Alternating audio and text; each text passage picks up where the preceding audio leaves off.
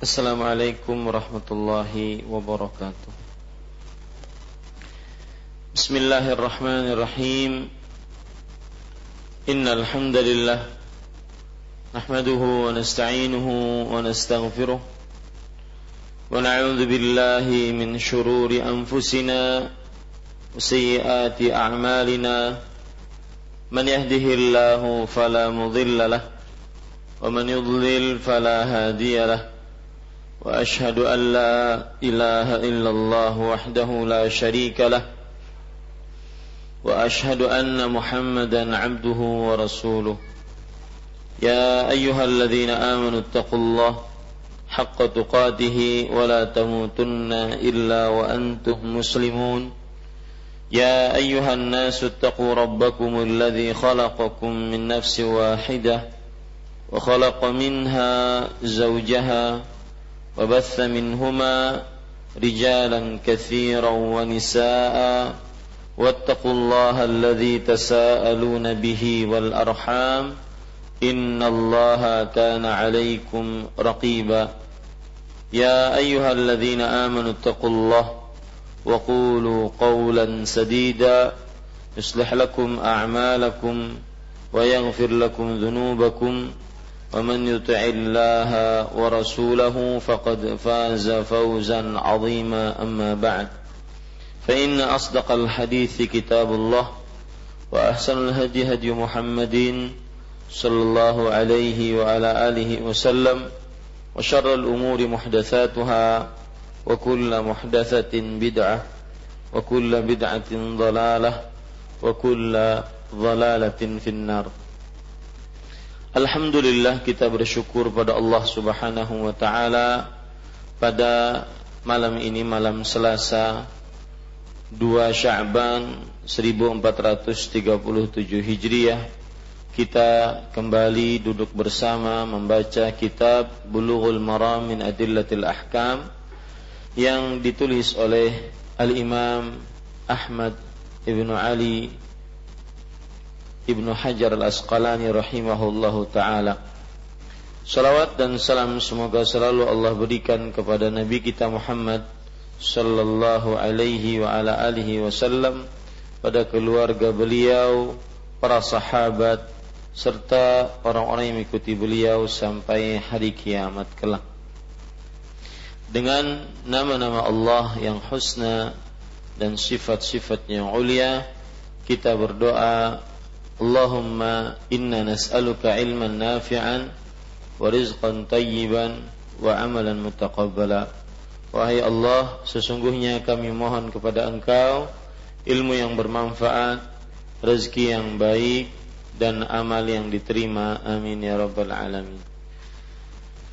Para ikhwah, Bapak Ibu, saudara-saudari yang dimuliakan oleh Allah Subhanahu wa taala, masih kita membicarakan kitabus salah Babul Mawaqit Bab tentang waktu-waktu sholat Hadis yang kita baca pada kesempatan kali ini adalah hadis yang ke-186 Wa an ibni Umar radhiyallahu anhuma anna Rasulullah sallallahu alaihi wa ala alihi wasallam qala لا صلاة بعد الفجر إلا سجدتين أخرجه الخمسة إلا النسائي وفي رواية وفي رواية عبد الرزاق لا صلاة بعد طلوع الفجر إلا ركعتي الفجر Artinya dari Ibnu Umar radhiyallahu anhuma bahwa Rasulullah sallallahu alaihi wa ala alihi wasallam bersabda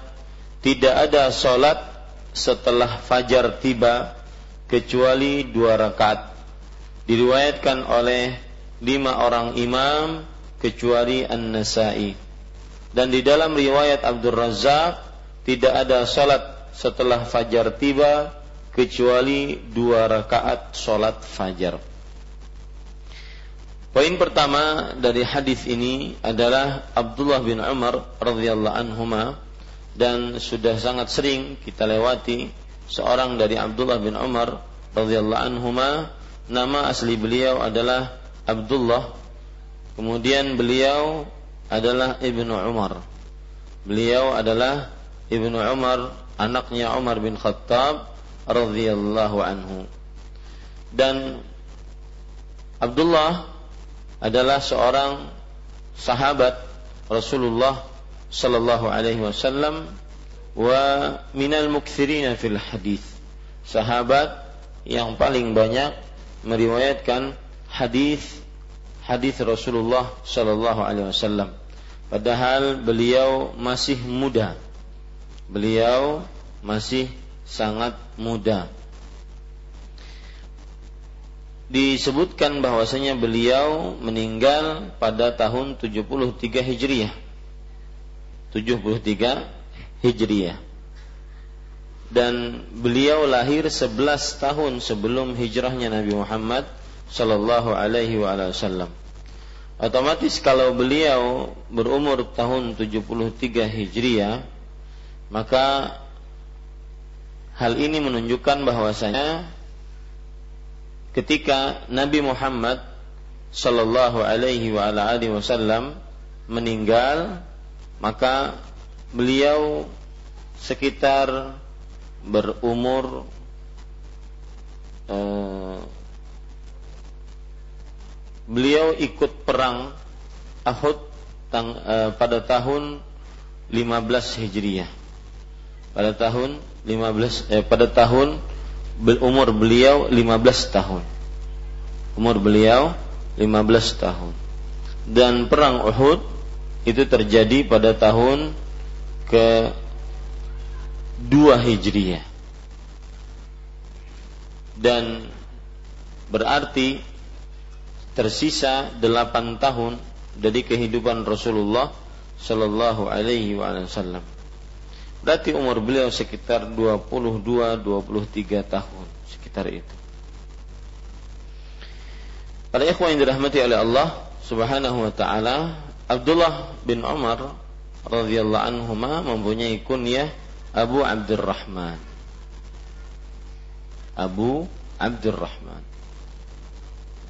Dan beliau termasuk dari fuqaha us-sahabah. Ahli fikih dari sahabat Rasulullah sallallahu alaihi wasallam. Poin selanjutnya makna dari hadis ini. Dari Ibnu Umar radhiyallahu anhu bahwa Rasulullah sallallahu alaihi wasallam bersabda, "Tidak ada salat setelah fajar tiba kecuali dua rakaat. Para ikhwan yang dirahmati oleh Allah Subhanahu wa taala, kata-kata tidak ada solat ini maksudnya adalah peniadaan bahwa solat tidak ada dan peniadaan yang dimaksud di sini adalah berbentuk pada larangan. Ya, berbentuk kepada larangan. La salata, peniadaan yang berbentuk larangan. Tidak ada salat. Ini peniadaan dan berbentuk larangan. Kalau dalam bahasa Arabnya ini adalah nafyun berbentuk nahyun. Ini nafyun berbentuk nahyun jadi dilarang seseorang untuk sholat setelah fajar.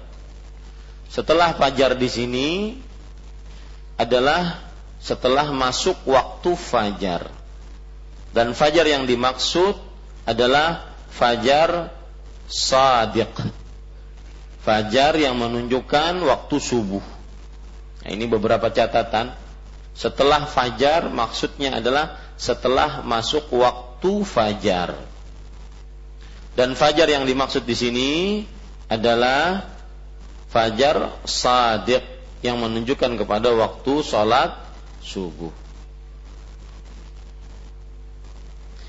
Kemudian kecuali dua rakaat, kecuali dua rakaat.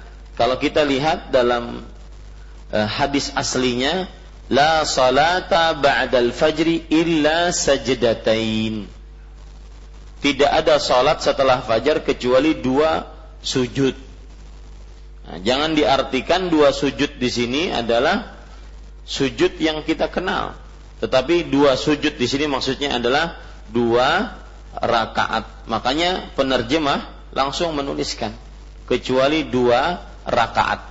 Padahal aslinya adalah dua sujud. Ya, dan dua sujud di sini maksudnya adalah dua rakaat. Kemudian pada ikhwan yang dirahmati oleh Allah Subhanahu wa taala diriwayatkan oleh lima orang imam. Lima orang imam kecuali An-Nasai. Berarti diriwayatkan oleh Imam Abu Daud, Tirmidzi, Ibnu Majah dan Imam Ahmad. Selain Imam An-Nasai. Karena ini adalah istilah dari penulis lima orang imam. Lima orang imam itu adalah Imam Abu Daud, Tirmidzi, Nasai, Ibnu Majah dan Imam Ahmad. Nah, di sini ada pengecualian kecuali An-Nasai. Kemudian pada ikhwan yang dirahmati oleh Allah Subhanahu wa taala dan di dalam riwayat Abdul Razak tidak ada solat setelah fajar tiba kecuali dua rakaat solat fajar. Ini menunjukkan kecuali dua rakaat solat fajar. Eh, lebih jelas daripada sebelumnya. Kalau sebelumnya apa? Lafadznya kecuali dua sujud dua sajdatain dua sujud makanya penulis Al-Hafidh Ibnu Hajar Al-Asqalani menyebutkan riwayat ini tidak ada salat setelah fajar tiba kecuali dua rakaat salat fajar. Jadi yang dimaksud dengan as-sajdatain ini adalah dua rakaat. Dua sujud itu maksudnya adalah dua rakaat. Para ikhwah, kalau saya ingin bacakan beberapa riwayat riwayat cerita pada hadis ini. Jadi hadis ini sebenarnya ada ceritanya. Saya bacakan ada namanya seorang Yasar. Namanya siapa? Yasar. Yasar ini adalah budaknya Ibnu Umar radhiyallahu anhu.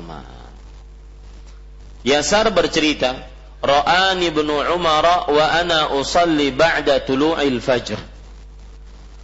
Abdullah bin Umar pernah melihatku ketika aku sholat setelah masuk waktu fajar. Lalu Abdullah bin Umar berkata, Ya Yasar, inna Rasulullah sallallahu alaihi wasallam kharaja alaina wa nahnu nusalli hadhihi salah. Faqala liyuballigh syahidukum ghaibakum la tusallu ba'da al-fajri illa sajdatain kata Abdullah bin Umar radhiyallahu anhuma wahai Yasar wahai pembantuku sesungguhnya Rasulullah sallallahu alaihi wasallam pernah menemui kami dan waktu itu kami sholat seperti kamu sholat sekarang. Waktunya sama. Sholat setelah masuk waktu fajar. Maka kemudian Rasulullah SAW bersabda, liyuballigha syahidukum ghaibakum. Hendaknya orang-orang yang mengetahui menyampaikan kepada yang tidak mengetahui. Apa yang disampaikan? La tusallu ba'dal fajri illa as-sajdatain. Tidak ada salat atau tidak boleh salat setelah waktu waktu fajar kecuali dua rakaat. Para ikhwah yang dirahmati oleh Allah Subhanahu wa taala, hadis ini bermakna kita dilarang untuk sholat setelah sholat eh, setelah azan subuh kecuali dua kaat saja. Ya, hadis ini bermakna setelah azan subuh kita dilarang untuk sholat kecuali dua rakaat saja sebagai sunnatul fajr. Salat sunnah fajar atau sebagai qabliyah subuh. Sebagai sunnatul fajr atau qabliyah subuh. Nah, timbul nanti pertanyaan, kalau ada orang yang ingin sholat juga gimana? Artinya habis azan subuh, terutama di Masjid Imam Syafi'i, lama antara azan dan iqamah 25 menit. Kawa guring sebabak. Ya. Lama setelah azan subuh dia sholat dua rakaat. Setelah sholat dua rakaat dia nunggu di masjid. Lama, lama. Nah, bolehkah selama nunggu itu dia sholat lagi? Sholat lagi. Berdasarkan hadis ini tidak diperbolehkan. Ya, berdasarkan hadis ini tidak diperbolehkan. Para ikhwah yang dirahmati oleh Allah Subhanahu wa taala Kalau seandainya tidak diperbolehkan berarti nggak boleh sama sekali. Oh iya, tidak boleh sama sekali. Berarti kalau ada orang masuk pas adzan subuh, masuk masjid, dia berdiri mendengarkan adzan, setelah azan dia sholat tahiyatul masjid. Setelah sholat tahiyatul masjid dia sholat qobliyah subuh. Bolehkah ini? Karena berdasarkan hadis ini bahwa setelah azan subuh tidak ada sholat kecuali sholat sunnah. Tidak ada sholat sunnah kecuali dua rakaat saja. Nah ini para ikhwah, itu makna hadis. Nanti uh, hukum-hukumnya kita ambil pelajaran pada hadis ini. Makna hadis paham sekarang? Ya, baik. Kemudian para ikhwan yang dirahmati oleh Allah Subhanahu wa taala kita ambil hadis yang 187. Uh, sebelum kita ambil hadis 187, hadis yang ke-186 hadisnya sahih. Tidak ada keraguan di dalamnya insyaallah taala. Hadisnya sahih.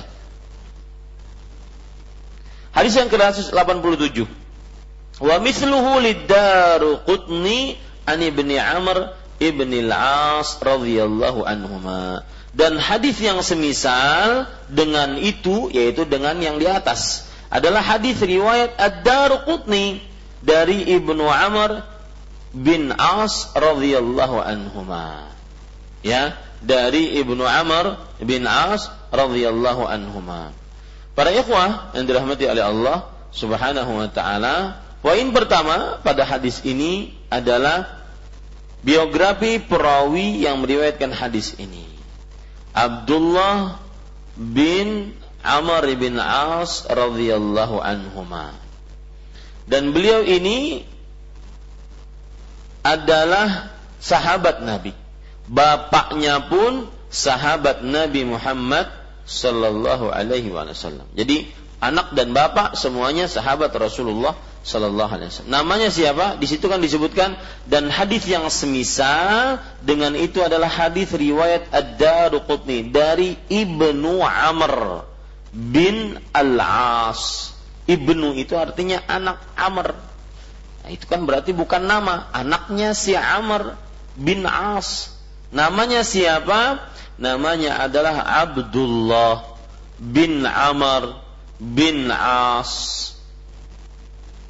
Dan beliau termasuk sahabat yang paling banyak meriwayatkan hadis Rasulullah sallallahu alaihi wasallam.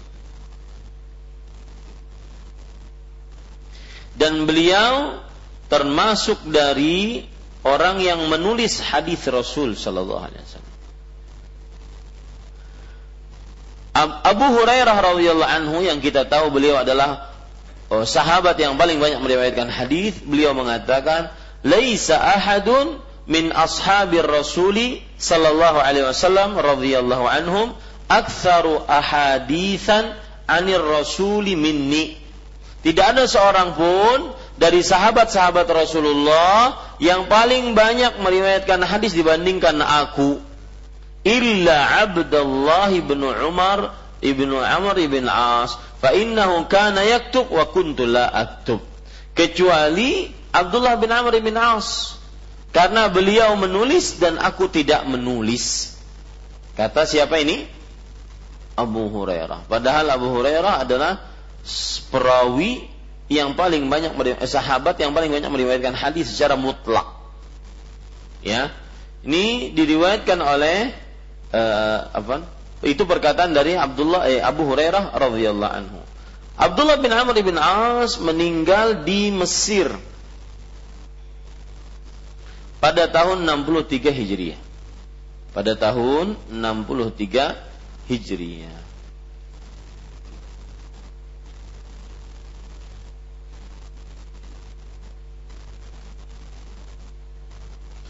Dan yang menarik dari Abdullah bin Amr bin As radhiyallahu anhuma bahwa jarak umur antara umurnya Abdullah dengan bapaknya Amr yaitu Abdullah bin Amr ya kan? Anaknya namanya Abdullah an, uh, bapaknya namanya siapa? Amr. Jarak antara Abdullah dan Amr ini cuma 13 tahun. Berarti bapaknya nikah tahun berapa? Oh, beda cuma 13 tahun Berarti an, uh, bapaknya menikah umur 12 tahun. Patut dicontoh. Ya. Kemudian pada ikhwan yang dirahmati oleh Allah Subhanahu wa taala dan beliau masuk Islam sebelum bapaknya. Beliau masuk Islam sebelum bapaknya. Dan beliau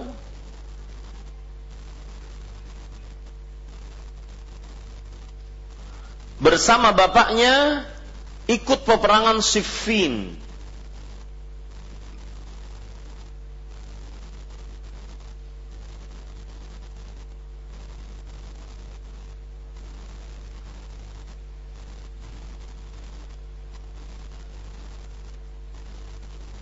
Dan terjadi cerita tentang Abdullah bin Amr bin As ini di dalam kitab At-Tabaqat yang ditulis oleh Ibnu Sa'ad. Ceritanya begini. Qala li Rasulullah sallallahu alaihi wasallam, "Alam unab alam umba'u annaka taqumul lail wa tasumun nahar." Rasulullah sallallahu alaihi wasallam pernah berkata kepada Abdullah bin Amr bin As, beliau ini ahli ibadah. Belum aku diberitahu tentang engkau wahai Abdullah, engkau itu siang hari puasa, malam hari bangun malam. Ini Abdullah bin Amr bin As. Lalu Abdullah bin Amr bin As menjawab, "Kuntu anni aqwa." Wahai Rasulullah, aku kuat kan itu. Maka Nabi Muhammad sallallahu alaihi wasallam menjawab, "Fa innaka idza fa'alta dzalik hajamtal 'ain wa tunfihin nafsu summun min sum min kulli syahr thalathati ayyam fadzalika saumud dahr au ka saumid dahr." Wahai Abdullah bin Amr bin As, jika engkau lakukan itu setiap hari puasa, malam harinya tahajud. Setiap hari puasa, malam harinya tahajud. Jika engkau kerjakan itu, maka engkau telah memerangi matamu dan menyiksa jiwamu. Ini menunjukkan bahwa dalam Islam tidak ada ibadah yang merusak tubuh. Ya, jangan terlalu berlebihan sehingga merusak tubuh. Maka Rasulullah SAW memberikan sebuah nasihat, puasalah setiap bulan tiga hari. Itu adalah seperti puasa selama satu tahun. Atau seperti puasa satu tahun. Kenapa? Karena berpuasa tiga hari satu hari diganjar sepuluh hari. Satu hari diganjar sepuluh hari, satu hari diganjar sepuluh hari. Berarti selama satu tahun. Ya, kalau seandainya dia berpuasa setiap bulannya. Abdullah bin Amr bin As menjawab, Inni ajidu quwwah. Wahai Rasulullah, aku masih kuat lebih dari itu. Kalau kalau begitu kata Rasulullah SAW, fasum sauma Daud. Kalau begitu puasalah berpuasanya Nabi Daud kana yasumu yauman wa yuftiru yauman wala yafirru idza laqa. Kemudian uh, Nabi Daud berpuasa sehari dan berbuka sehari. Dan para ikhwan yang dirahmati oleh Allah Subhanahu wa taala, beliau akhirnya di akhir hadis mengatakan, "Ya laitani, alangkah indahnya kalau aku menerima nasihat Rasulullah." Karena konsekuensi ketika dia mengatakan saya lebih kuat dari itu. Maka akhirnya beliau pun berpuasa Daud sampai tua. Kalau seandainya aku menerima nasihat Rasulullah. Karena sampai tua pun harus berpuasa Daud dan keadaan muda beda dengan keadaan tua. Dan konsekuensi beramal adalah harus istiqamah. Ya, harus istiqamah. Kalau tidak istiqamah, tidak ada manfaatnya. Ada orang minta kajian dari luar negeri minta kajian. Minta kajian terus sebentar pak. Saya mikir dulu bisa nggak? Nanti kalau seandainya tidak istiqomah nggak manfaat. Kajian sekarang kan bisa lewat internet apa. Tapi kita pikir bisa istiqomah nggak? Sama seperti ini. Ini kita sudah duduk berapa tahun? Hah? ini tahun ketiga ya betul tahun ketiga bisa istiqomah nggak sampai selesai ini ini sampai selesai Siapa yang duluan ubanan? Apa siapa yang duluan masuk kubur ini? Ya, harus istiqamah. Saya punya cerita. Syekh Abdul Razak bin Abdul Muhsin Al-Abbad hafizahullah. Suatu ketika saya tanya, "Syekh, pelajaran di hari Kamis setiap habis subuh membaca kitab Al-Adabul Mufrad di masjid kampus masih engkau laksanakan?" Kata Syekh, oh, "Udah selesai lama." Saya punya cerita kata beliau untuk pelajaran itu. Ketika ada yang minta agar kita pelajaran setiap Kamis dan beliau sangat terkenal istiqomahnya sampai selesai, nggak pernah jarang sekali absen dalam pelajaran kelas ataupun pelajaran di masjid seperti ini. Jarang sekali absen. Maka akhirnya beliau mengatakan saya cuma punya niat waktu itu membaca sebuah kut, uh, tulisan kecil karena saya ingin mencoba dulu. Ini mahasiswa yang hadir habis subuh kuat nggak kajian? Setiap Kamis habis subuh. Akhirnya dicoba, dicoba. Ternyata tambah banyak yang hadir. Nah, akhirnya berarti mereka ini kuat. Maka saya lanjutkan dengan baca kitab Al-Adabul Mufrad dan saya selesaikan di masjid kampus. Dan saya selesaikan pun juga kitab Al-Adabul Mufrad di Masjid Nabawi. Ya, subhanallah orang-orang yang mencela syekh itu mungkin belum selesai kitab-kitab seperti ini. Makanya saya haramkan untuk siapa saja yang hadir di majelis-majelis ustadz-ustadz yang mencela syekh. Terutama ulama-ulama ahlu sunnah. Para ikhwan yang dirahmati oleh Allah Subhanahu wa taala. Jadi begitulah beliau akhirnya me mengeluh, bukan mengeluh, menyesal kenapa tidak menerima nasihat dari siapa? Rasulullah. Kalau coba di awal nasihat, udah puasanya tiga hari per bulan. Tanpa harus saya lebih kuat. Diberikan lagi yaitu puasa sehari puasa sehari enggak. Nah itu yang beliau lakukan. Ternyata sampai itu beliau kurang kuat. Dan beliau mengatakan alangkah indahnya saya menerima nasihat Rasulullah Karena konsekuensi amal harus istiqamah. Kalau tidak istiqamah jangan sampai kita masuk ke dalamnya. Nanti malah tidak istiqomahnya tercela. Sudah ada? Belum. Kita lanjutkan. Yang dirahmati oleh Allah. Itu Abdullah bin Amr bin As radhiyallahu anhuma. Dan beliau meninggal pada tahun berapa tadi? 70 eh 63. Ya, 63. Ada yang mengatakan 65, ada yang mengatakan 68, ada yang mengatakan 77.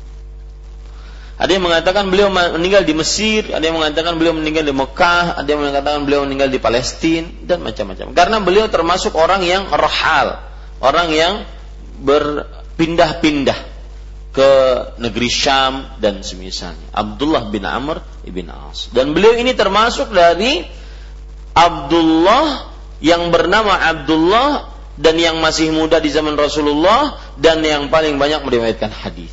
Yang sering kita sebut al-abadilah al-arba'ah. Apa namanya, Pak? Al-abadilah al-arba'ah. Itu istilah-istilah hadis. Kalau antum ini kan belajar hadis sekarang, harus dihafal. Ya, istilah-istilah hadis. Al-abadilah al-arba'ah. Abdullah bin Abbas, Abdullah bin Umar, Abdullah bin Amr, Abdullah bin Amir ya al-abadilah al-arba'ah. Taib, kita lanjutkan para ikhwah yang dirahmati oleh Allah. Di sini disebutkan makna hadisnya dan hadis yang semisal itu ada dalam hadis riwayat Ad-Daruqutni. Oh, berarti sama. Cuma sahabatnya saja beda. Kalau yang pertama dari Abdullah bin Umar, kalau yang 187 dari Abdullah bin Amr. Nah, itu beda, ya. Amr dengan Umar sangat beda. Tulisannya pun beda. Umar ain mim ra. Amr ain mim ra waw. Ya, ini para ikhwah yang rahmati oleh Allah Subhanahu wa Ada faedah nahu kalau Bapak Ibu ingin tahu lihat. Orang nahu sering mengatakan daraba Zaidun Amran. Daraba Zaidun Amran. Ya, Amran. Zaid memukul si Amr. Kenapa? Karena Amr, ini anekdot saja, Amr mencuri wawunya milik Zaid. Ya, maka punya Amr itu penulisannya begini, Amr, Amru. Ada waw di sini. Waw ini katanya mencuri dari Zaid, maka sering dipukuli oleh si Zaid.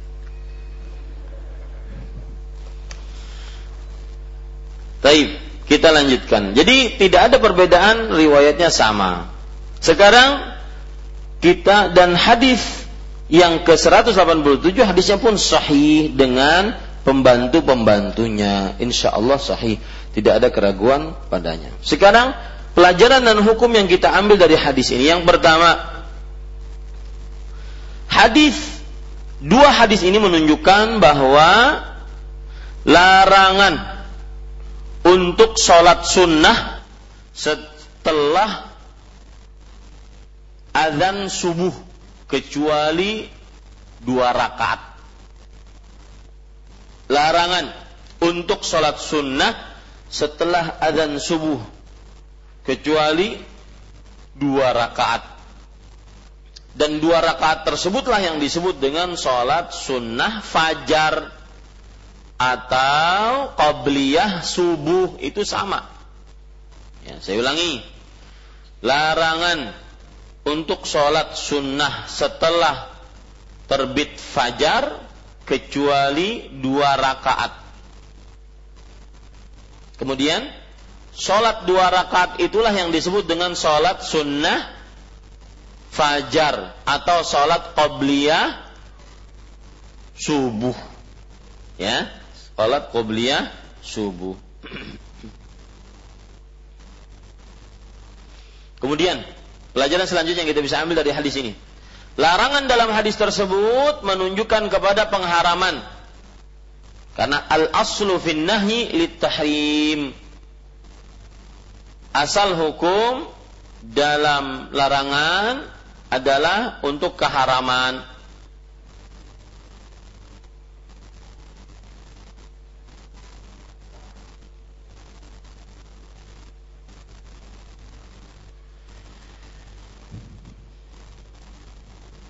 Ya.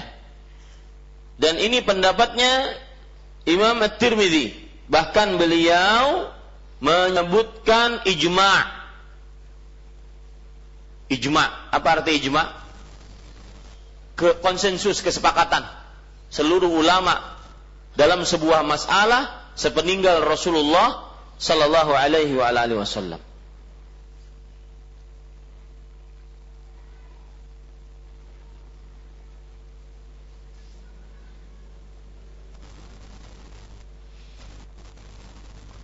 Dan ini pendapatnya, eh, Afwan, bukan itu. Kita lanjutkan menulis Pelajaran selanjutnya terjadi perbedaan pendapat. Ya, azan dulu.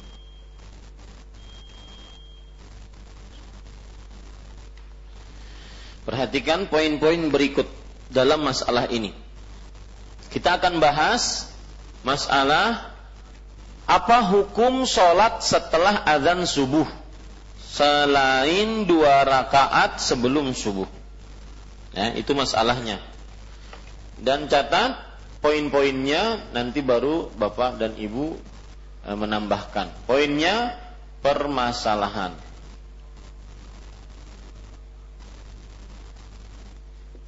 Yang kedua, pendapat pertama. Siapa? Dalil? Pendapat. Yang kedua.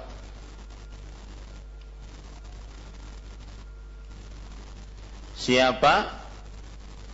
Dalil. Yang keempat tarjih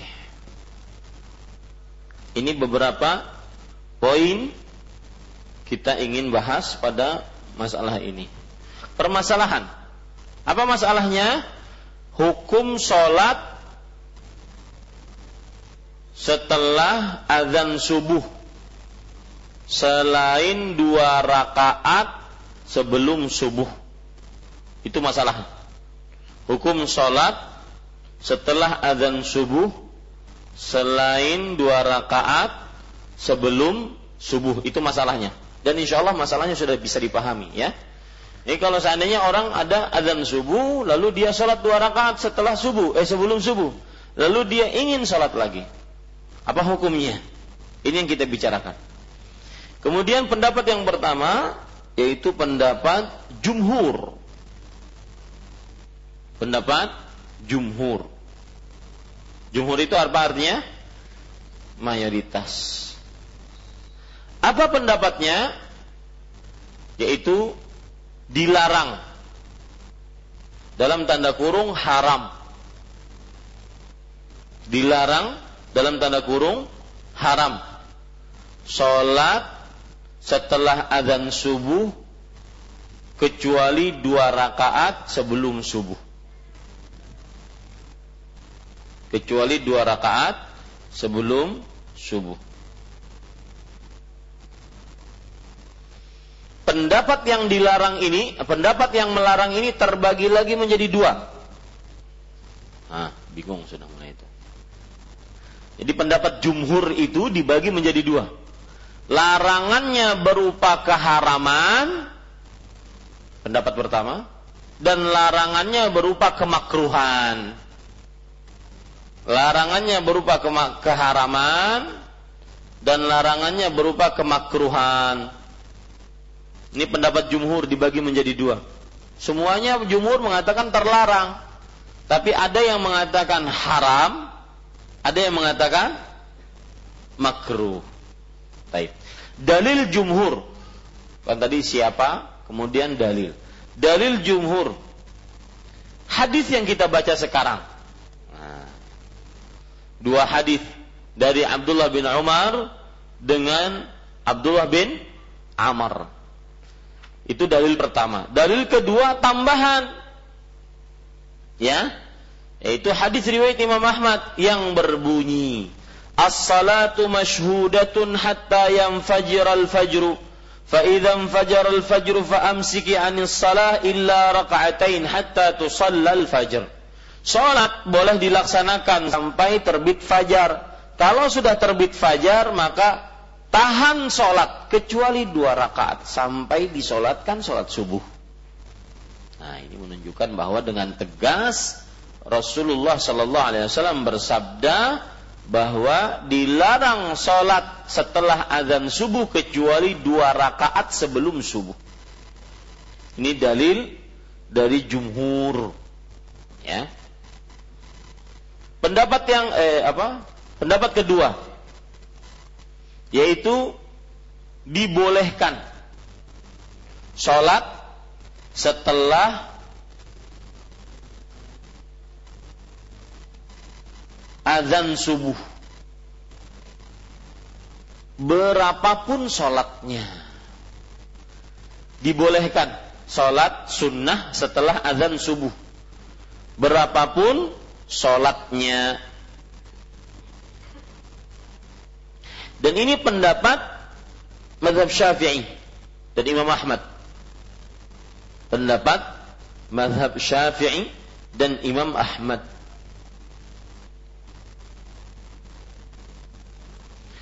Mereka punya dalil. Dalilnya apa? Yaitu hadis riwayat Imam Abu Daud dari Amr ibn Abasah. Amr ibn Abasah, beliau bercerita radhiyallahu an, "Ya Rasulullah, ayyul laili asma'?"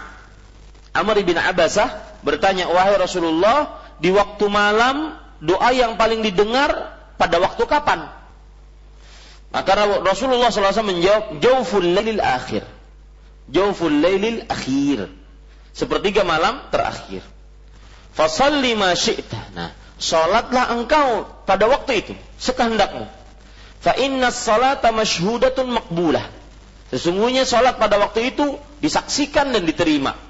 Hatta tusallal fajar. Lihat kata-katanya. Sampai disolatkan sholat apa? Subuh. Nah, berarti boleh berulang-ulang sebelum komat sholat subuh berdasarkan hadis ini. Ya, ini para ikhwan yang dirahmati oleh Allah Subhanahu wa taala. Dalil yang lanjutnya yaitu bahwa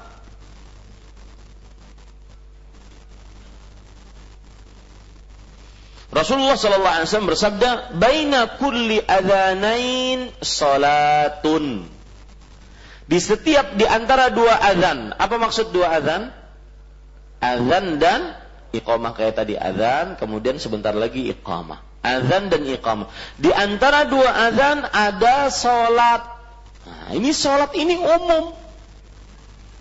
Berapapun sholatnya silahkan. Ini pendapat yang keberapa? Kedua. Yang mengatakan bahwa sholat setelah azan subuh boleh meskipun lebih dari dua rakaat. Ya, boleh meskipun lebih dari dua rakaat. Mana yang lebih kuat? Para ikhwan yang dirahmati oleh Allah Subhanahu wa taala.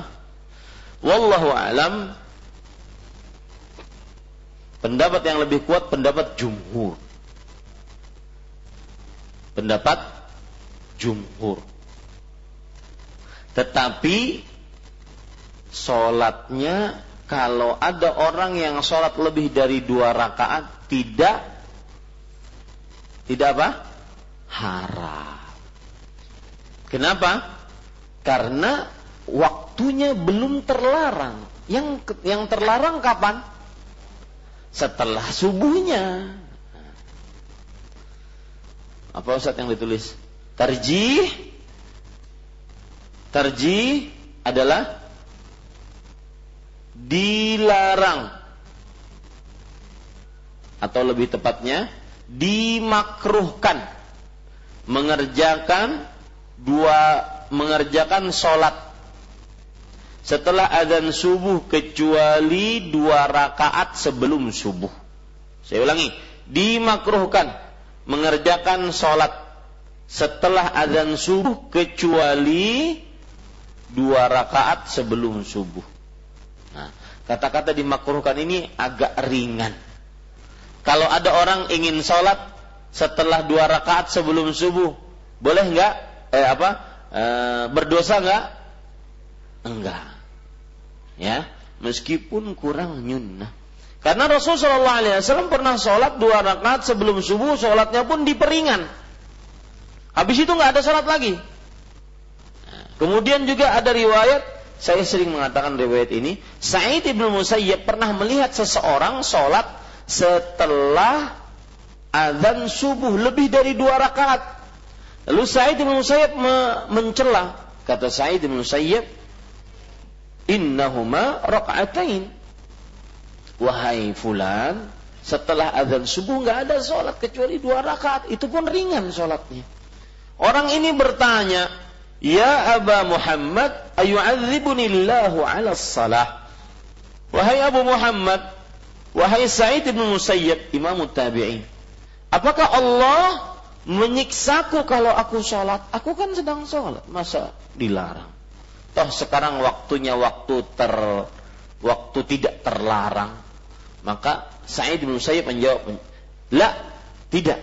Kamu nggak disiksa. Walakin yu'adzibuka ala khilafis sunnah." Tapi Allah menyiksamu karena tidak sesuai dengan. Maka wallahu alam kita terji, kita kuatkan pendapat bahwa dia tetap dilarang, tetapi hukumnya apa? Makruh. Ya, tidak haram. Jadi kalau ada orang sholat setelah sholat dua rakaat sebelum subuh, maka kita katakan, kita nasihati dia, mohon maaf, kisanak. Mohon maaf, akhi. Uh, yang lebih kuat pendapat adalah dua rakaat sebelum subuh cuma dua rakaat setelah adzan subuh cuma dua rakaat tidak ada lagi tidak ada lagi sholat Kenapa? Karena Rasulullah SAW nggak pernah mengerjakannya. Nah, timbul pertanyaan selanjutnya, kalau ada orang masuk setelah adzan, bagaimana dia tahiyatul masjidnya, sholat ba'diyah wudhunya, sholat qobliyah subuhnya? Maka jawabannya, niatnya bisa digabung dengan satu perbuatan yang disebut dalam ilmu masailul fiqhiyah at-tasyriku fin niyah. At-tasyrik fin niyah. Artinya mensyarikatkan di dalam niat. Ya, bersekutu di dalam niat. Jadi niat sholat tahiyatul masjid digabung dengan niat sholat setelah wudhu digabung dengan niat sholat obliyah subuh. Itu boleh.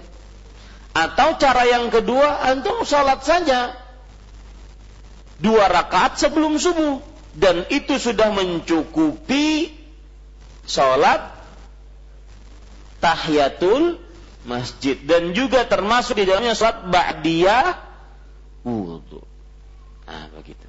Bisa dipahami ya? Nah. Wallahu a'lam. Baik, kita lanjutkan sekarang hadis selanjutnya. Ini kita akan habiskan malam ini bab mawaqit, bab waktu-waktu sholat. Dan kita nanti pekan depan masuk kepada babul adzan.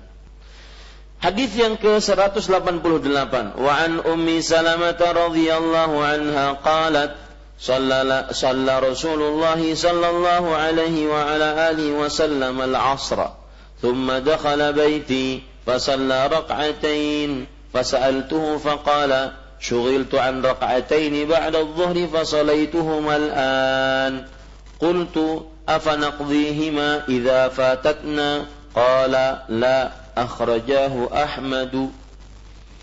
Dari Ummu Salamah radhiyallahu anha dia berkata Rasulullah sallallahu alaihi wa ala alihi wasallam pernah salat asar. Kemudian beliau masuk ke dalam rumahku lalu salat dua rakaat. Aku pun bertanya kepada beliau tentang hal itu. Beliau menjawab tadi aku sibuk sehingga tidak sempat mengerjakan dua rakaat setelah zuhur. Karena itu saya sholat dua rakaat sekarang. Lalu aku bertanya, bolehkah kami mengkodoknya apabila kami luput dari keduanya? Beliau menjawab, tidak. Diriwayatkan oleh Ahmad Para ikhwah yang dirahmati oleh Allah Subhanahu wa taala, poin pertama dari hadis ini adalah biografi dari seorang perawi yaitu Ummu Salamah radhiyallahu anha.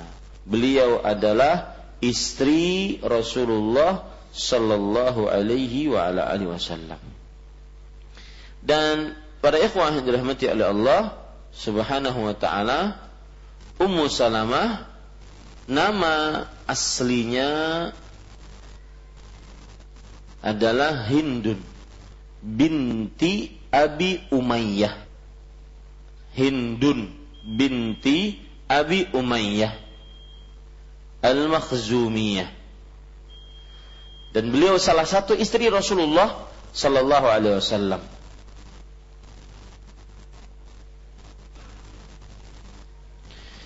Nama suami beliau sebelum Rasulullah adalah Abu Salamah. Abu Salamah. dan beliau termasuk dari beliau dan eh, suami beliau termasuk dari orang-orang yang generasi pertama masuk Islam di kota Mekah. Orang-orang dari generasi pertama masuk Islam di kota Mekah. Ya. Dan beliau termasuk orang yang dua kali berhijrah. Hijrah pertama ke negeri Habasyah, Ethiopia. Kemudian hijrah yang kedua ke kota Madinah. Dan Ummu Sal eh, Abu Salamah suami beliau meninggal pada tahun keempat Hijriyah. Setelah terkena luka di peperangan Uhud. Um Abu Salamah meninggal pada tahun keempat Hijriyah. Setelah terkena luka di peperangan Uhud. Setelah itu baru dinikahi oleh Rasulullah sallallahu alaihi wasallam. Ummu Salamah terkenal dengan wanita yang mempunyai kecerdasan. Terutama di dalam perihal memberikan saran kepada Rasulullah sallallahu alaihi wa ala alihi wasallam.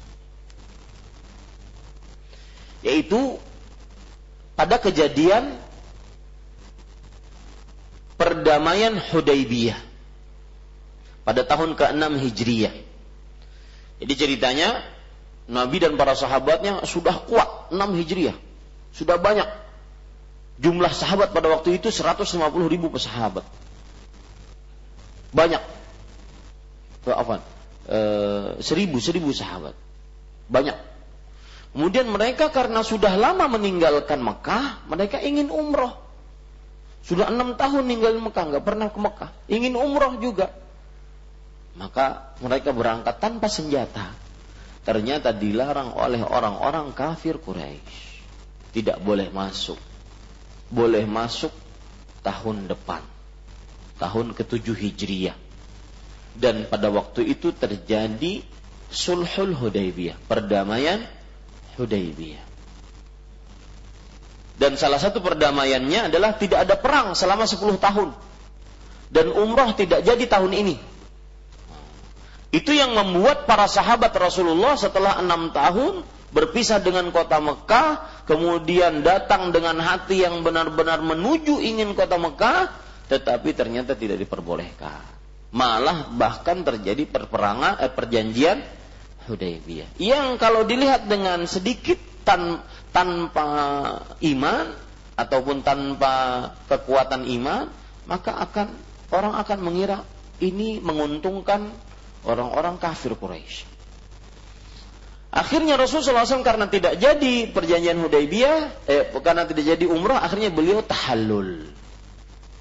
Para sahabat Nabi yang sudah benar-benar berkeinginan keras untuk berumrah, maka akhirnya belum mau menerima nasihat Rasulullah agar bertahallul. Mereka tetap ingin masuk ke dalam kota Mekah karena rindu, Pak. Dan memang Orang yang pernah ke kota Mekah merindukan kota Mekah. Ya. Yang sekali ingin dua kali, yang dua kali ingin ketiga kali, apalagi yang belum pernah sama sekali. Mudah-mudahan yang belum pernah diizinkan oleh Allah sebelum meninggalnya menginjakkan kaki ke tanah suci. Karena Allah Subhanahu wa taala berfirman dalam Al-Qur'an, "Wa adzin fin nas bil hajj ya'tuka rijalan wa 'ala kulli dhamin ya'tina min kulli fajjin amin." Dan Rasulullah sallallahu alaihi wasallam bersabda, uh, Allahumma habib ilaina al-Madinah kahubbina Makkah au asyad. Ya Allah cintakan kami ke kota Madinah sebagaimana kecintaan kami ke kota Mekah atau lebih tinggi cintanya. Ini menunjukkan bahwa dua kota ini sangat dicintai. Nah, pada ikhwan yang dirahmati oleh Allah, akhirnya tidak ada yang mau bertahalul. Rasulullah SAW masuk ke dalam rumah, ke dalam kemahnya Ummu Salamah dengan marah. Ummu Salamah memberikan saran. Nah, sarannya ini yang menunjukkan beliau itu adalah istri yang cerdas. Yaitu engkau keluar ya Rasulullah, kemudian la tukallim ahadan, jangan bicara kepada seorang pun. Engkau cukur kepalamu, kemudian setelah itu engkau sembelih hewan-hewan hadiu tersebut. Maka semuanya akhirnya harus mengikuti siapa? Rasul SAW. Dan ini adalah keutamaan dari Ummu Salamah radhiyallahu anha. Beliau meninggal sekitar pada tahun 61 Hijriah. 61 Hijriah.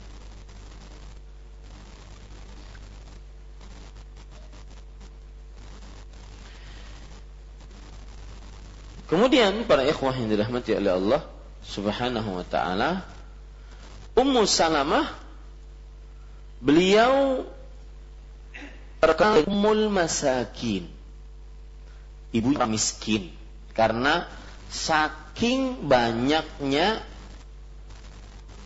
sedekah kepada orang-orang miskin.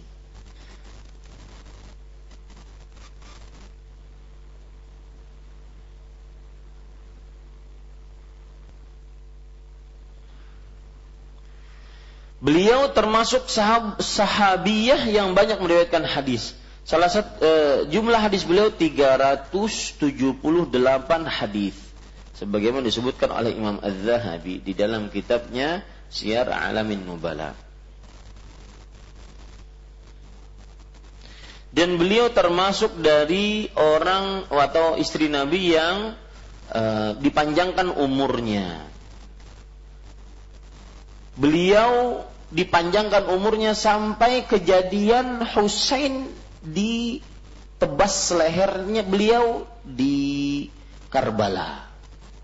Ya, tidak beberapa lama setelah itu maka Ummu Salamah radhiyallahu anha meninggal dan umur beliau pada waktu itu 84 tahun. Ya, umurnya 84 tahun.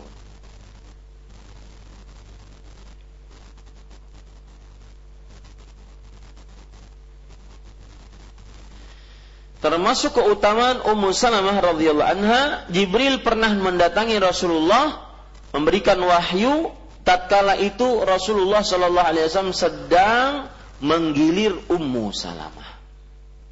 Hadisnya berbunyi yaitu uh, dari Abi Utsman dari Salman Rasulullah sallallahu alaihi wasallam bersabda, "La takunanna in istata'ta awwala man yadkhulu as-suq wa la akhira man yakhruju minha." Ma'rakatu syaitan wa biha yunsabu rayatuh. Jangan sekali-kali jika kamu mampu orang yang pertama kali masuk ke dalam pasar dan orang yang orang yang paling terakhir keluar darinya. Wah, ini para pedagang nih. Ya. Sesungguhnya dia adalah tempat perangnya para syaitan. Dan di pasarlah syaitan menancapkan benderanya. Nah, ini ini hadis ada di mana? Eh, eh, diberikan oleh Jibril kepada Nabi Muhammad SAW di rumahnya siapa? Ummu Salamah radhiyallahu anha. Kemudian pada ikhwan yang dirahmati oleh Allah Subhanahu wa taala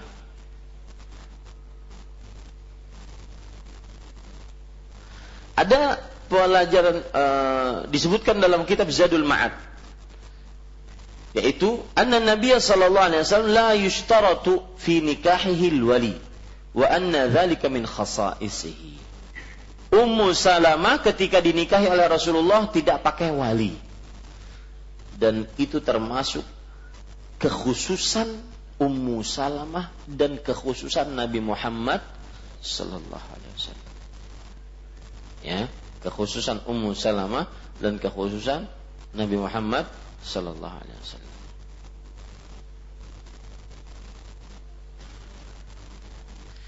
Kemudian termasuk keutamaan Ummu Salamah adalah kepatuhan beliau kepada Rasulullah. Ketika meninggal suaminya Abu Salamah maka Rasulullah SAW mengatakan Ma min 'abdin tusibuhu musibah fayaqul inna lillahi wa inna ilaihi rajiun. Allahumma ajurni fi musibati wa khlif li khairan minha illa ajjarahu Allah fi musibati wa akhlafahu lahu khairan minha. Artinya tidaklah seorang hamba tertimpa musibah kecuali dia mengucapkan innalillahi wa inna ilaihi raji'un. Lalu dia berdoa, "Ya Allah, berikan aku pahala atas musibahku ini dan gantikan aku yang lebih baik darinya." Melainkan Allah akan memberikan pahala pada musibahnya dan menggantikan untuknya yang lebih baik dari yang dia kehilangan atasnya. Maka Ummu Salamah bercerita, "Falama tufiya Abu Salamah qultu kama amarani Rasulullah sallallahu alaihi wasallam." Ketika Abu Salamah suamiku meninggal, aku pun mengucapkannya. Tapi aku berpikir, siapa yang lebih baik dari Abu Salamah? Maka fa'akhlafallahu li khairan minhu Rasulullah sallallahu alaihi wasallam. Maka akhirnya benar Allah memberikan gantian yang lebih baik. Ya. Gantian yang lebih baik yaitu Rasulullah sallallahu alaihi wasallam.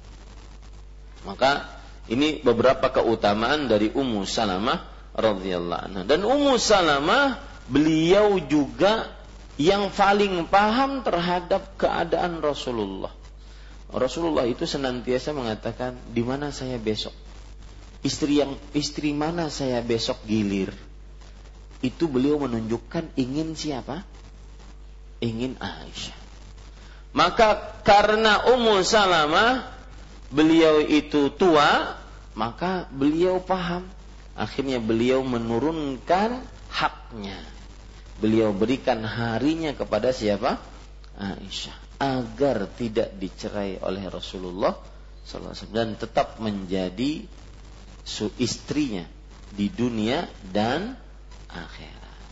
Wallahu a'lam. Kita lanjutkan para ikhwan yang dirahmati oleh Allah Subhanahu wa taala. dari Ummu Salamah radhiyallahu anha dia berkata Rasulullah SAW pernah sholat asar kemudian beliau masuk ke dalam rumahku ini berarti Rasulullah sedang menggilir Ummu Salamah lalu sholat dua rakaat padahal setelah sholat asar. Nah ini yang jadi masalah. Beliau sholat dua rakaat setelah sholat asar. Aku pun bertanya kepada beliau tentang hal itu.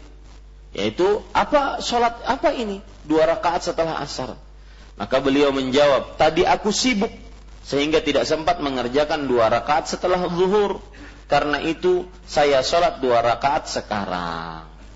Lalu aku bertanya bolehkah kami mengkodoknya apabila kami luput dari keduanya maksudnya itu hukum khusus untukmu wahai Rasulullah atau kita juga boleh nah gitu loh bolehkah kami mengkodoknya apabila kami luput dari keduanya? Beliau menjawab tidak. Eh menunjukkan bahwasanya itu kekhususan yang dimiliki oleh Rasul Shallallahu Alaihi Wasallam.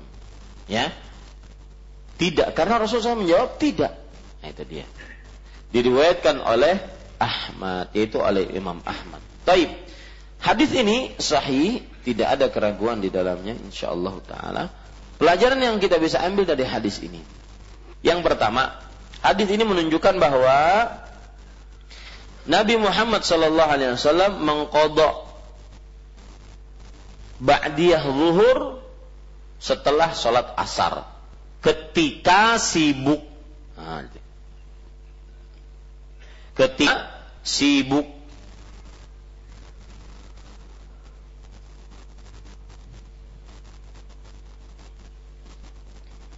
mengkodok ba'diyah zuhur setelah asar ketika sibuk. Taib. Kemudian para ikhwah dirahmati oleh Allah Subhanahu wa taala.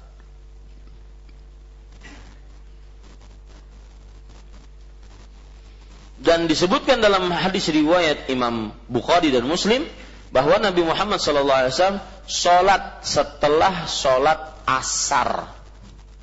Beliau sholat setelah sholat asar dua rakaat. Sebagian orang mengatakan, oh boleh sholat setelah sholat asar dua rakaat.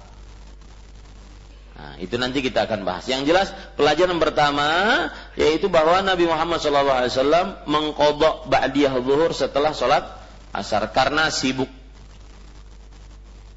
Baik. Sekarang catat pelajaran selanjutnya yaitu Nih sama dengan ini. Permasalahan. Catat, permasalahan. Apa hukum mengerjakan sholat sunnah setelah sholat asar?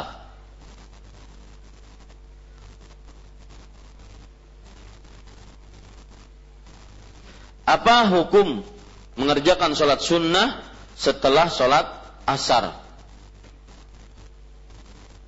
Yang pertama, pendapat yang pertama, boleh secara mutlak. Jadi kalau orang ingin sholat dua rakaat setelah asar, boleh. Karena mereka berdalil bahwa Nabi Muhammad Wasallam beliau sholat dua rakaat setelah sholat asar. Sholat dua rakaat setelah sholat asar. Dan ini pendapat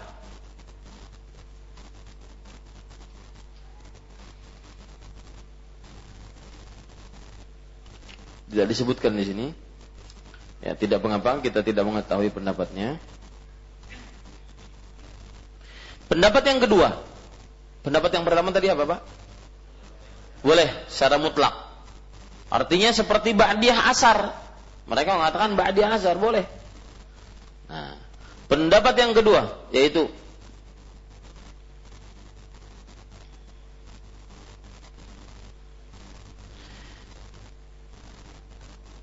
boleh bagi yang mengkodok sholat ba'diyah subuh zuhur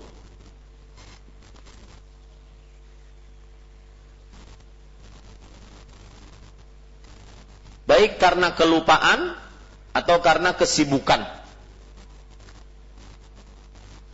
Baik karena kelupaan atau karena kesibukan.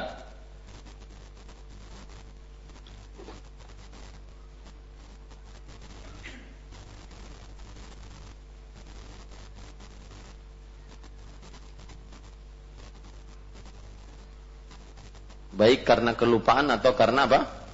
Kesibukan. Ini pendapatnya Imam Baihaqi, Imam Ibnu Hajar, Syekhul Islam Ibnu Taimiyah.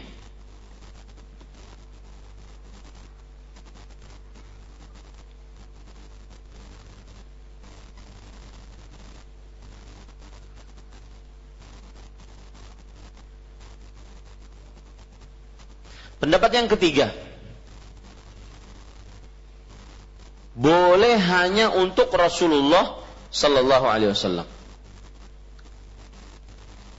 Boleh hanya untuk Rasulullah Sallallahu Alaihi Wasallam. Sholat setelah asar sebagai kodok ba'diyah zuhur. Itu boleh hanya untuk siapa? Rasulullah Sallallahu Alaihi Wasallam.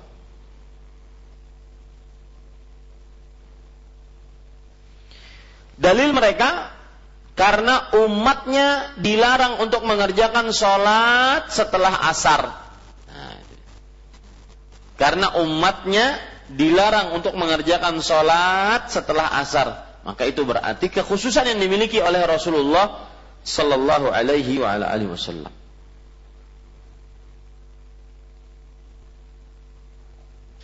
Pendapat pertama tadi, eh, masalahnya dulu apa pak? Masalahnya? Bolehkah sholat sunnah setelah asar? Pendapat yang pertama apa? Boleh mutlak.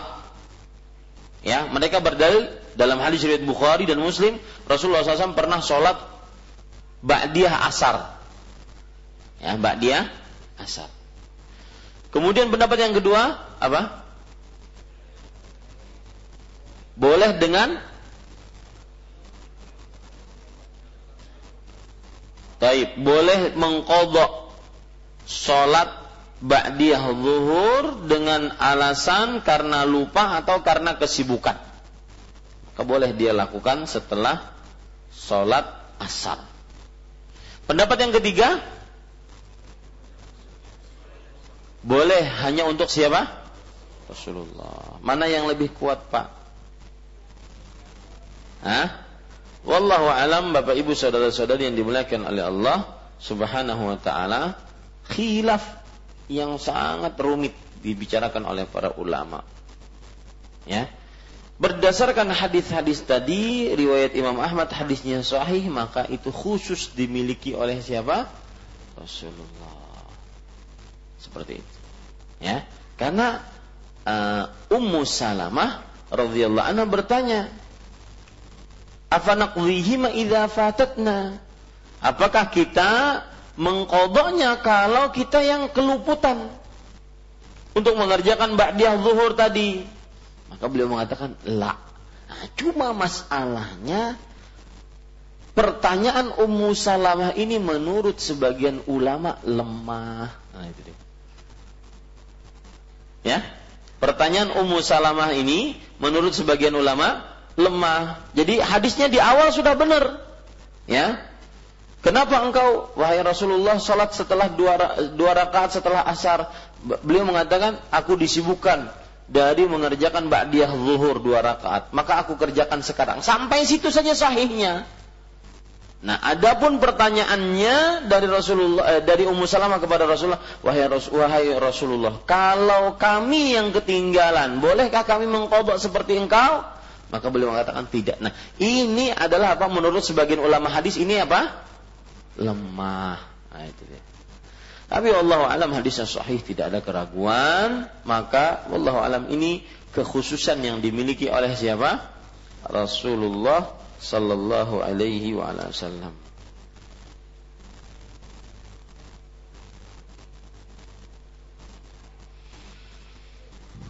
Boleh juga pendapat yang kedua. Bagaimana tadi? Boleh tapi bagi yang ingin mengkodoknya saja karena kesibukan ataupun karena kelupaan dan itu pendapat kuat juga. Ya, adapun boleh sama sekali maka ini adalah pendapat yang lemah karena bertentangan dengan hadis Rasul yang melarang sholat setelah Hadis yang ke-189 wali Abi Dawud an Aisyah radhiyallahu anhuma bima'na sedangkan dalam riwayat Abu Dawud dari jalan Aisyah radhiyallahu anha adalah semakna dengan hadis tersebut. Nah, hadisnya sama berarti ya. Dan alhamdulillah selesai bab mawaqit kita.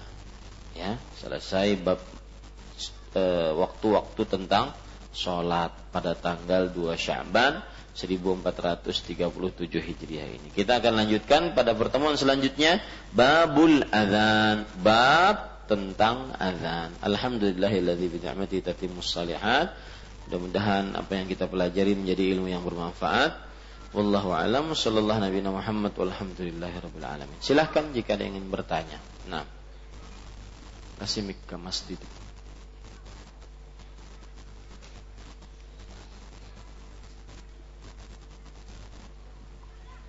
Assalamualaikum Ustaz.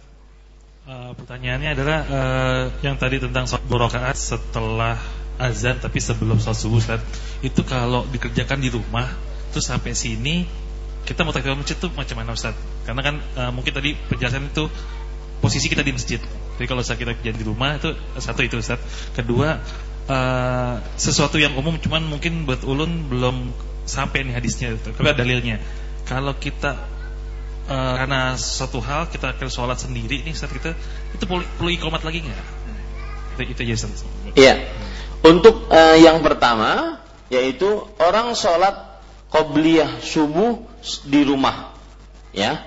Kemudian sampai di masjid masih ada waktu. Lalu dia tahiyatul masjid. Bagaimana ini?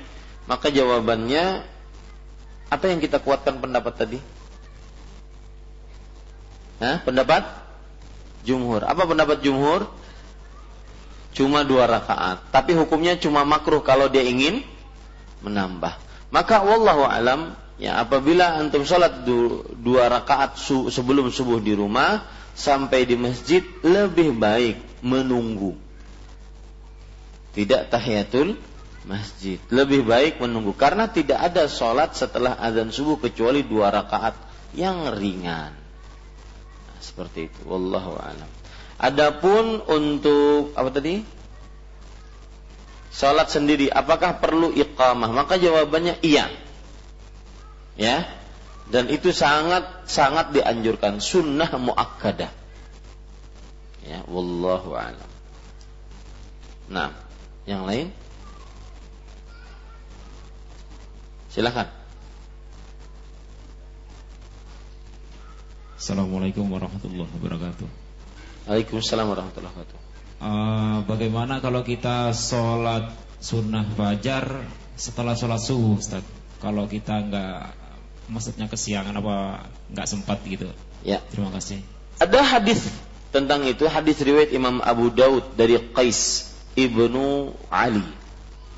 Suatu ketika Rasulullah Shallallahu Alaihi Wasallam salat subuh bersama para sahabatnya setelah sholat subuh, maka ada seorang yang bernama Qais.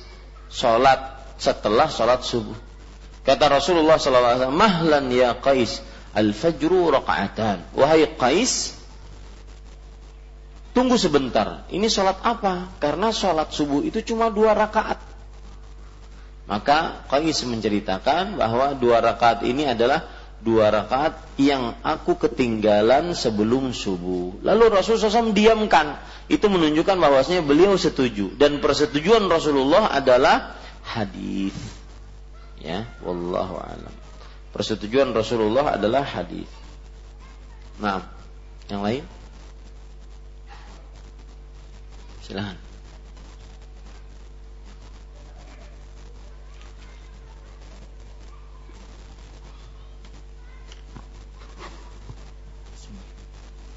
Assalamualaikum warahmatullahi wabarakatuh. Waalaikumsalam warahmatullahi wabarakatuh. barak.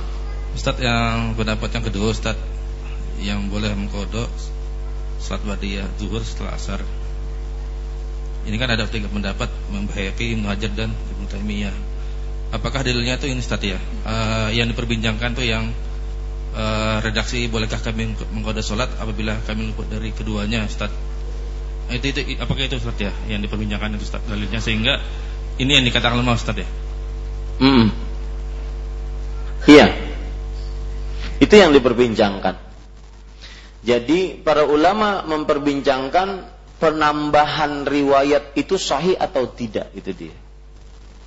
Makanya mereka seperti Al-Hafidh Ibnu Hajar Al-Baihaqi, Syekhul Islam, Imam Al-Bani, mereka mengatakan bahwasanya sholat setelah asar sebagai gantiannya itu diperbolehkan karena hal tersebut hadisnya sahih kata mereka. Adapun yang melemahkan mereka katakan tidak boleh. Makanya mereka mengambil pendapat ketiga itu hanya ke khususnya yang dimiliki oleh Rasulullah sallallahu alaihi wasallam. Bisa dipahami ya? Nah, Nah, ada yang lain? Silakan Mas kasih.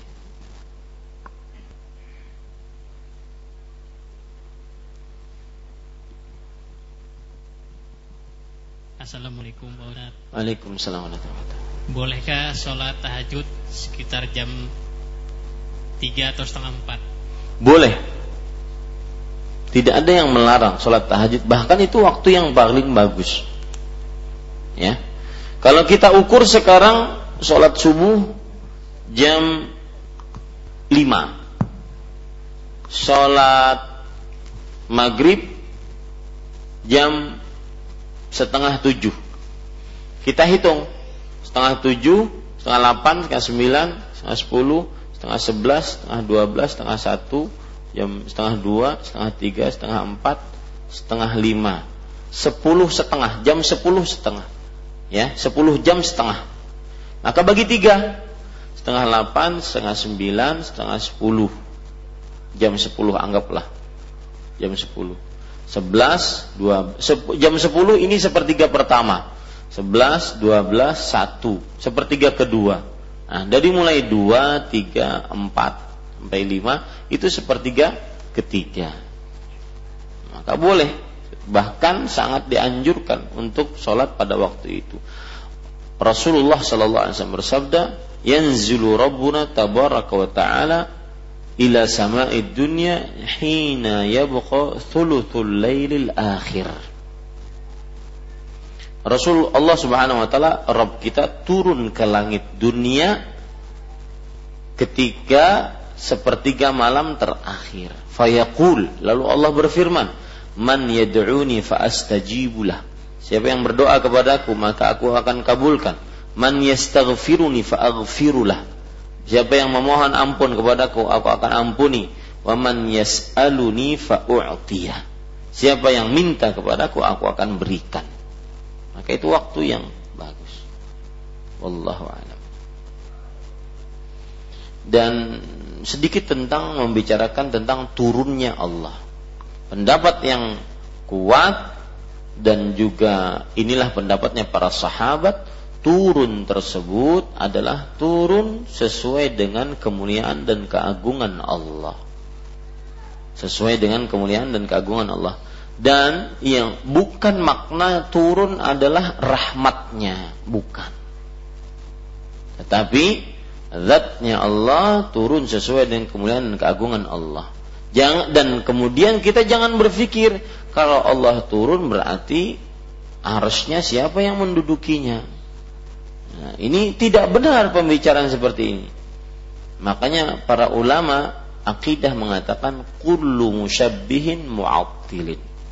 Setiap orang yang menyamakan sifat Allah pasti ujung-ujungnya nanti dia akan meniadakan sifat Allah. Makanya orang yang tidak mau menyatakan bahwa Allah turun ya mereka takwil dengan Allah Subhanahu wa taala rahmatnya yang turun bukan Allahnya yang turun. Mereka itu sebenarnya sedang menyamakan Allah dengan makhluknya. Menyamakan Allah dengan makhluknya. Karena kalau Allah turun kata mereka berarti kosong. Eh itu Anda sedang memikirkan Allah sesuai dengan makhluk Allah Subhanahu wa taala. Maka kita katakan turunnya Allah sesuai dengan keagungan dan kemuliaan Allah subhanahu wa ta'ala. Ada lagi pendapat yang mengatakan bahwa Allah itu turun, ya sudah biarin aja. Makna turun apa enggak tahu. Ini namanya ahlu tafwil. Tafwil itu artinya menyerahkan makna dan artinya kepada Allah. Tidak benar. Yang kita yakini ahlu sunnah adalah kita meyakini Allah turun. Bagaimananya baru kita tafwil terserah Allah turunnya sesuai dengan kemuliaan dan keagungan. Tapi makna turun kita faham. Allah turun ke langit dunia. Ya. Dan tidak dikatakan keyakinan seperti ini keyakinan orang yang menjasmanikan Allah. Kan enggak. Karena antara Allah dengan makhluk berbeda. Jangan disamakan. Makanya Allah berfirman, "Laisa kamitslihi syai." Tidak ada yang semisal sesuatu apa pun dengan Allah. Wa huwas samiul basir. Akan tetapi meskipun Allah tidak ada yang menyamainya, tetapi Allah Maha mendengar, Maha mengetahui, Maha melihat. Tetap dinyatakan Allah Maha melihat. Apakah kemudian kita tidak bisa menyatakan sifat melihat Allah? Ya, tidak, tetap kita nyatakan Allah Maha melihat. Oh, berarti Allah sama dengan makhluknya. Maka kita katakan tidak. Penglihatan Allah tidak sama dengan penglihatan makhluk. Kenapa Anda menyamakan? Karena Anda menyamakan Allah dengan makhluknya, itu dia. Ya, wallahu a'lam. Nah, ada lagi? Ibu-ibu, bapak-bapak? Silahkan, Mas Irsyad. Bismillahirrahmanirrahim Ustaz. Uh, untuk yang mengkodok-kodok ini Ustaz, misalnya seandainya kita qobliyah juhur juga tertinggal, apakah kita bisa mengerjakannya setelah sholat juhur atau ketika selesai ajan sholat asar atau qobliyah asar? Apa kita mengerjakannya di situ Ustaz? Saya tidak tahu ada dalil yang menunjukkan ke sana. Enggak tahu. Karena kodok-kodok hanya Rasulullah SAW mengkodok misalkan witir di waktu duha, tahajud di waktu duha. Adapun mengkodok sholat qobliyah zuhur setelah sholat zuhur atau qabliyah zuhur setelah azan asar sebelum iqamah asar saya tidak tahu ada dalilnya lebih baik cari dulu dalilnya. Jika ada memang kita diperbolehkan. Kalau tidak ada maka jangan sampai terlambat qabliyah qabliyahnya apalagi kadang-kadang karena tadi pertanyaan yang membolehkan untuk qobliyah subuh itu diakhirkan setelah subuh, maka sebagian orang gara-gara selalu terlambat akhirnya bukan qobliyah subuh lagi, jadi ba'diyah subuh. Ini keliru ba'diyah subuh. Tidak ada ba'diyah subuh. Wallahu a'lam. Nah, dan lain?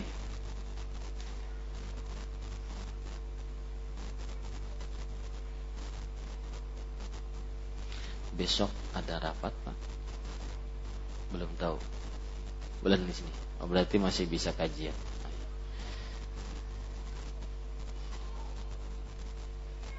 nah kita cukupkan dengan kafaratul majlis. Subhanakallah bihamdik. Asyhadu an la ilaha illa anta astaghfiruka wa atubu ilaik. Wassalamualaikum warahmatullahi wabarakatuh